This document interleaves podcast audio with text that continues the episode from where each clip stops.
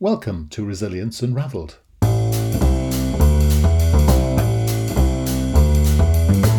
Hi, everybody, and welcome to Resilience Unravelled, a podcast that examines all aspects of personal and organisational resilience. A huge, all encompassing subject that covers the ability to thrive in life by harnessing your cognitive, emotional, physiological, and contextual abilities. I share stories from people who have thrived despite remarkable obstacles, as well as highly successful practitioners and experts across a range of topics. And this podcast introduces their amazing stories and expertise, as well as my own reflections, perspectives, strategies, and tips, which come from my own synthesis of themes and trends from wider learning. You can go to qedod.com forward slash extras to access offers, tools, and resources, including free articles and ebooks. For those of you that would be interested in supporting our work and contributing more proactively, you can find our new Patreon page at patreon.com. Then search for Resilience Unravelled. So, let's get started. Enjoy the show. Hi, and welcome back to Resilience Unravelled. And uh, one of my favourite subjects today, we're going to talk about creativity, amongst other things, with my guest, Dr. Ron Alexander. Good evening. Well, it's good evening here, but I'm guessing if you're in LA, it's good morning to you, Doctor. And how are you? Good, good. So it's good evening and good morning. It is at the same time, and that's that's a creative thing in itself to hold those two ideas in themselves uh, at the same time. So why don't you tell us a little bit about yourself? Well, I've been a pioneer in the field of uh, holistic health, holistic psychology, behavioral medicine since 19- 76. And I was one of the original founders of the very first holistic health and medical clinic at the Cedar Sinai Medical Office Towers in 1978. Wow. I've been teaching and writing books on mindfulness, positive psychology, and creativity uh, since 1976. Right. Um, excellent. And um, obviously you're thinking about creativity as subject in your current books about creativity. Where, where, where did the interest first arrive in your life around creativity? Well interestingly enough when i was an adolescent i lived in boston and so i would go to harvard square mm-hmm. as a teenager and spend my afternoons on saturday and sunday at the harvard bookstore uh, reading books on existential philosophy in in the second year that I was there, yeah, I discovered some books on Zen Buddhism, and I started reading about Zen Buddhism and existential philosophy. And in the evenings, I would go to the various uh, music venues like the Club Forty Seven to listen to music, and then as things progressed from the folk music to the British invasion, where all the bands would come over from England Rolling Stones, The Who, Beatles, um, Jethro Tull, and they would uh, play very small uh, venues in Boston as kind of like a dress rehearsal. So I started listening to music and then started playing in a group uh, throughout high school. Mm. And so I started becoming really fascinated with the creative process by both the members of my own music group as well as sitting and listening to the Rolling Stones uh, or the Who and just being mesmerized. Mm. With their, it, it, it's very it's very interesting, isn't it? The because um, there are different levels of creativity in the music business. I, I, I used to be a musician myself, and um, there's that creating music from scratch, and there's that interpreting music, and then there's having the basics to be able to um, adapt music through the form of jazz and things like that. I just wonder if you see those creative processes being similar or or um, in some way derivations of each other. How would you how would you talk about that? I think there's a similarity between all creative processes in music uh, and other forms of art. Right. In the the thread um, is innovation, invention, um, the development and the, and the working hard at a particular musical theme or artistic theme or even a theme for a book. And then I think there is um, what what my book is about core creativity, mm. and that's something I, is very unique and special. And for example, since we're talking music, um, the song "Yesterday," written by Paul McCartney, was a song that he actually dreamed um, and woke up and wrote it down. Mm. And then the next morning, played it on the piano. And then for about a month, he took it all around um, London, like you would do if you found a bag of money, basically asking people, Have you heard of this? Or is this somebody's? Or trying to symbolically turn it into the police. Yeah. And then he realized after about a month that it was his mm. and that it had come from what I call the creative unconscious. Mm. Of course, pure originality, which is core creativity, arises, whether it's Mozart or Beethoven, where they, when they're composing, they actually hear simultaneously all of the various parts of the symphony. And it's as if it's coming from some sort of um, mystical other. Mm. Uh, and if we want to de uh, mythify something like called the mystical other, then one could say it comes from one's uh, pure core collective unconscious. Yes. That's yes. integrative through all cultures, all histories, all times. In the Greeks, for example, um, the way that they organized and articulated creativity was they had the metaphor of the nine goddesses, mm. the sense of the muse. In most of the creatives that I interviewed for my book and I've studied the last 46 years, um, they all report whether they have a formal meditation or prayer practice or something more informal, like three or four of the creators that I interviewed sit outside of their studio on the, their front deck in the morning and they have a cup of coffee or tea, some smoke a cigarette, and they look at the sky.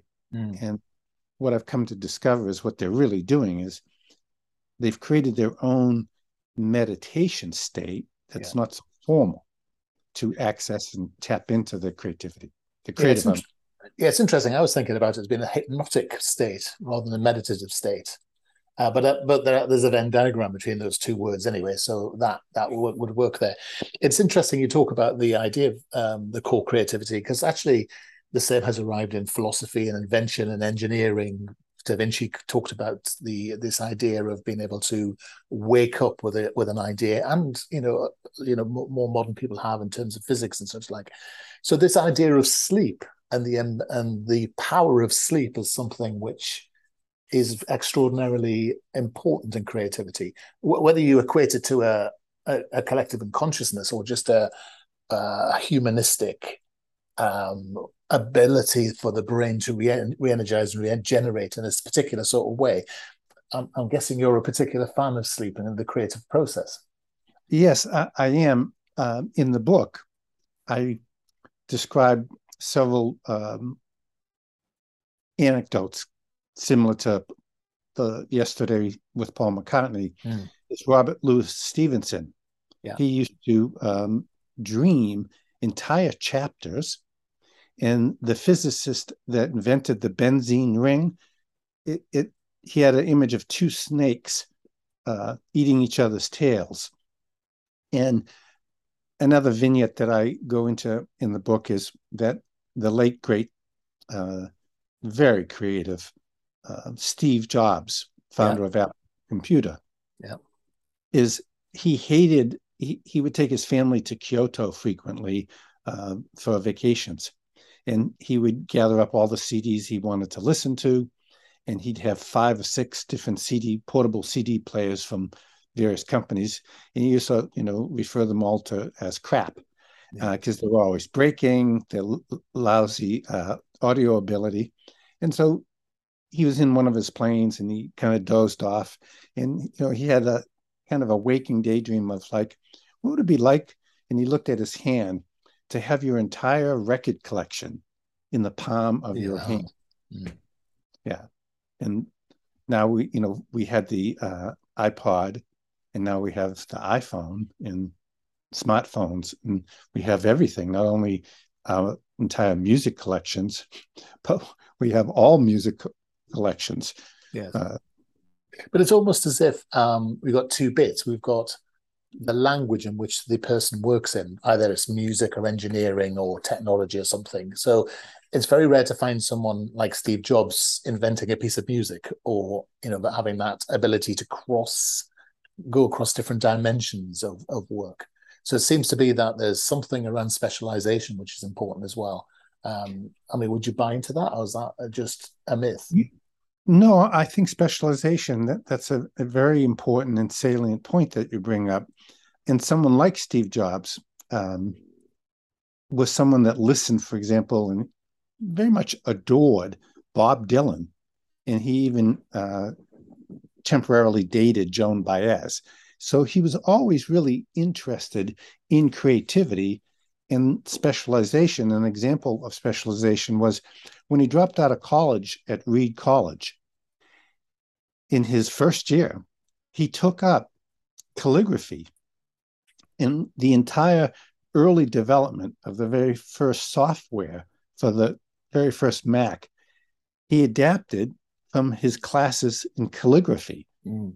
And so I think we might be, say, in tech, somebody might be an engineer working uh, for Snapchat, who um, I've consulted for, and Apple and Sun Microsystems. And someone with a, an engineering mind can simultaneously, as they fine tune a certain project they're working on, they can revert though to what I again I call this the kind of mystical other, and they can take time to reflect. And engineers in the in the software business and uh, the dot com business I've consulted with have told me that they take time to think about, and then they say, while they're thinking about something, they go into a spontaneous state where there is no thought. Yeah. And that's that state. And I think they're able to then adapt a new view to create more specialize, specialization in whatever uh, job um, or productivity or performance activity that's required. Yes, and and so you seem to link the process of mindful. Sorry, this this is my own interpretation. You seem to link the uh, idea of mindfulness and meditation quite strongly with creativity. Is is is that correct? Is that my does that make yes. sense? Yes. Why, why uh, is that? Why is that? Is that because it's the this you're manufacturing that state of no thought?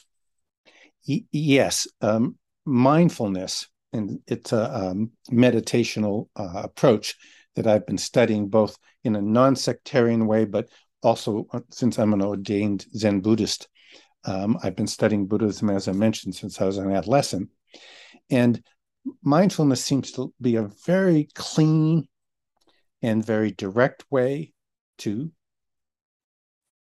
access one's creativity and to empty one's mind of ordinary thinking. And what I write about in the book is that core creativity comes from that non ordinary state. That oftentimes, when we're just in our rational mind and we're filled with our thoughts, you know, I'm thinking about shopping or I'm thinking about after this interview, what am I going to eat for breakfast? But mindfulness helps us to filter out a lot of that um, detritus mm-hmm. of um, distractive thought and takes us and drops us down into what is the first stage of core creativity, which is called absorbing mind. Mm-hmm. But in order to be an absorbing mind, which is a state of being receptive, I call it a state of receptivity to one's core creativity, we have to free our regular mind or the ego mind of the thinking process uh, in a way where we're able to kind of look at thoughts as just like clouds that pass by in the sky. Yeah. And the more that we do that, mindfulness takes us into a much deeper and more lucid and clearer state of mind. Yes. So there are a lot of people who work in the mindfulness world who advocate it as a, as simply something you should do irrespective of outcome. But you're saying somehow you shape this towards a, a creative out, outcome. Yeah.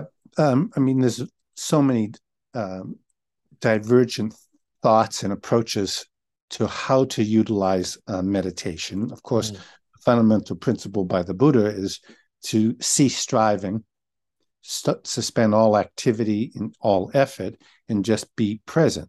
Yeah. But I've discovered by working with um, individuals in my private psychotherapy practice and in my creativity coaching practice for 46 years that creatives are best um, assisted to learn to use mindfulness as a way to fine tune and hone into their creativity process rather than to just like sit there and just empty the mind, empty the mind, empty the mind, which many, many people find very um, welcoming and useful. Although many, many people also, I must yeah. say, will say to you, and I'm sure you as a practitioner also know this, when you ask some people to meditate for two minutes in your office, they can't do it. I mean, it's like torture.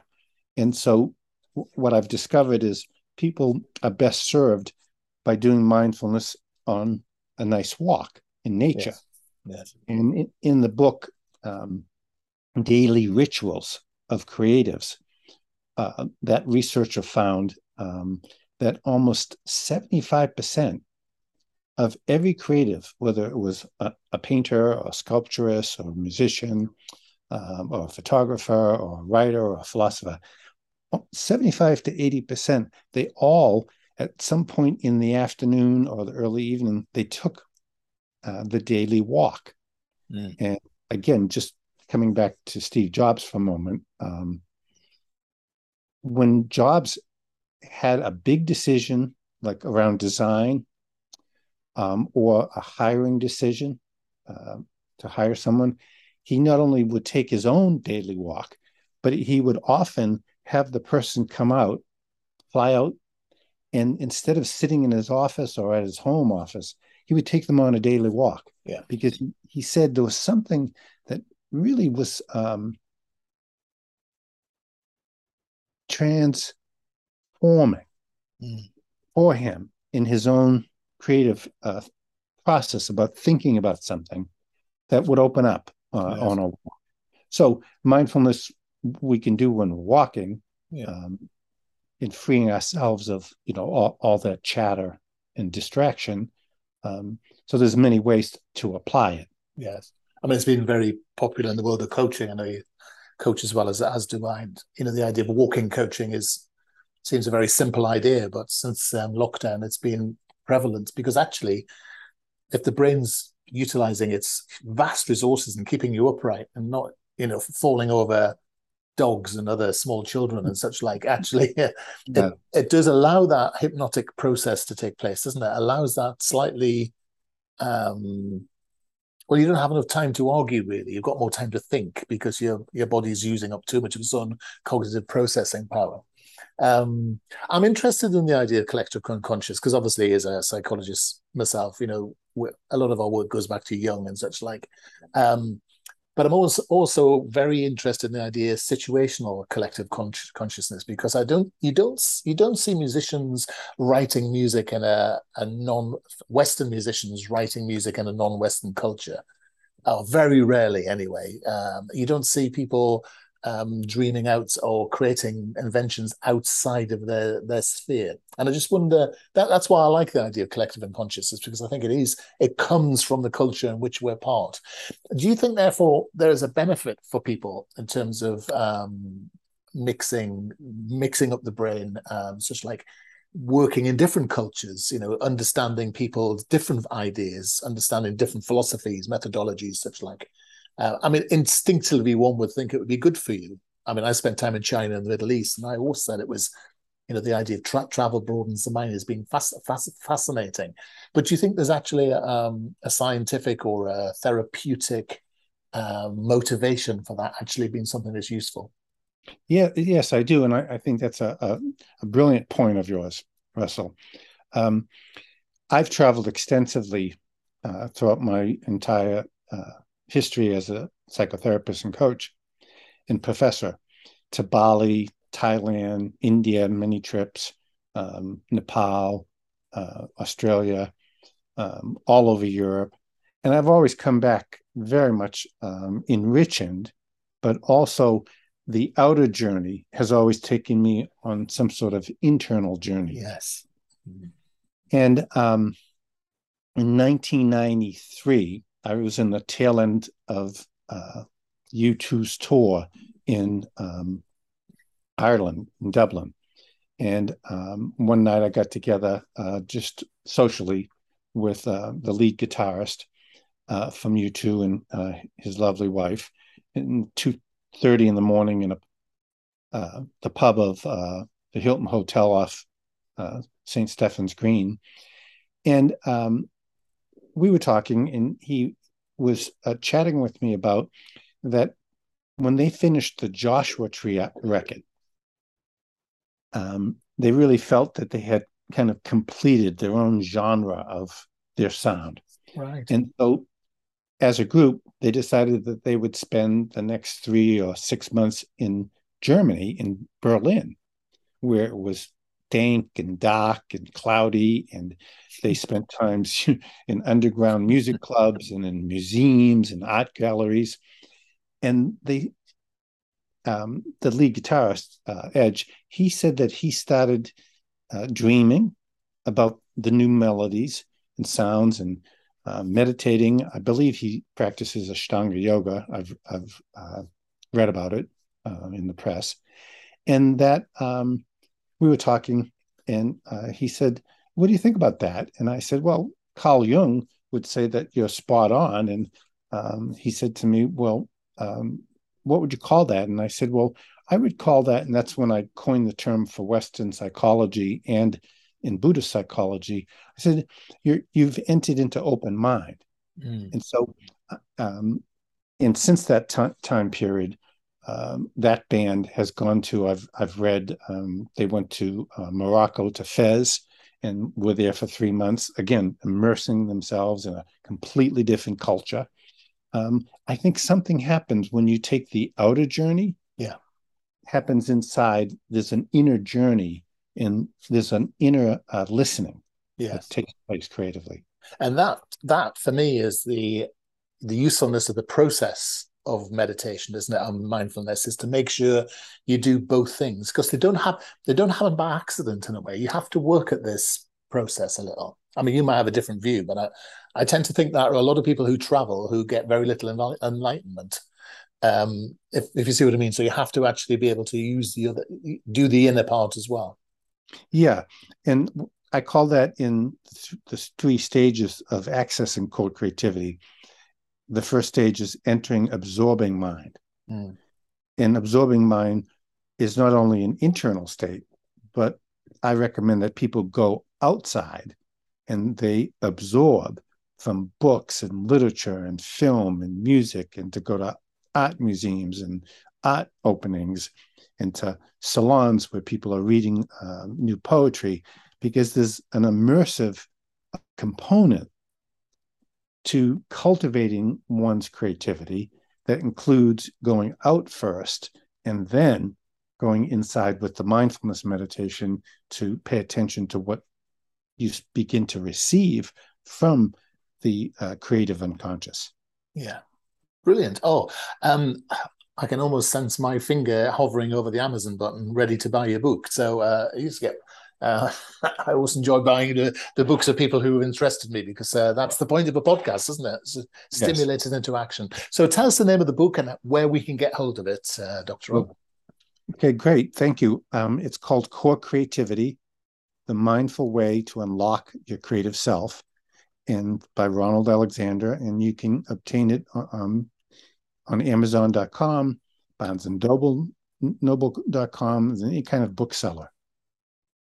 And I'm just having a look on Amazon.uk, uk, which is ours, and there it is sitting there in hardcover uh, and Kindle as well. So there you go. It's all no excuses. Let's go and improve everyone's creativity, and let's link this internal and external journey because I think that's the key. It's um, life's precious, isn't it? And the more experiences we have, consciously put them into use, I think, is the way that we really begin to move the human psyche forward, isn't it? Yes, yeah. And you said something um, twice during the interview that I, I think is really important. Um, you paired the mindfulness state uh, in the creative state with the hypnotic state. Mm. I think that that's really, really important. Um, people need to know that they can do self hypnosis yeah. um, and that there's a way of accessing directly your unconscious through the process of hypnosis and self hypnosis by going into a trance, which is an altered state of consciousness. It's different from a meditation state, but similar. But when you go into a trance, your entire unconscious mind is available to you. Yeah. Yeah. Well, I'm glad you picked that out, that I'd picked it out from you because it's a subject in which we're both interested. It's been yes. a joy to spend time with you today, and uh, I wish you well with the book. So let's just make sure that we've got that one more time. Just remind us of the title. It's Core Creativity: The Mindful Way to Unlock Your Creative Self, um, online and in bookshops. Dr. Ron, it's been a joy to talk to you today. Thank you very much. You take care. Thank You too. Hi, everybody. I hope you found that episode useful and interesting. Feedback is always welcomed, and if you are in the mood to subscribe to us or even leave a comment on iTunes or Stitcher, that would be amazing. If you want to suggest ideas or even people you would like me to interview, then reach out to us at qedod.com forward slash contact. As I said earlier, you can go to qedod.com forward slash podcasts for show notes or follow the links. And you can go to qedod.com forward slash extras to access offers, tools, and resources, including free articles and ebooks. For those of you that would be interested in supporting our work and contributing more proactively, you can find our new Patreon page at patreon.com. Then search for Resilience Unraveled. I look forward to being in your ear next time around. Take care.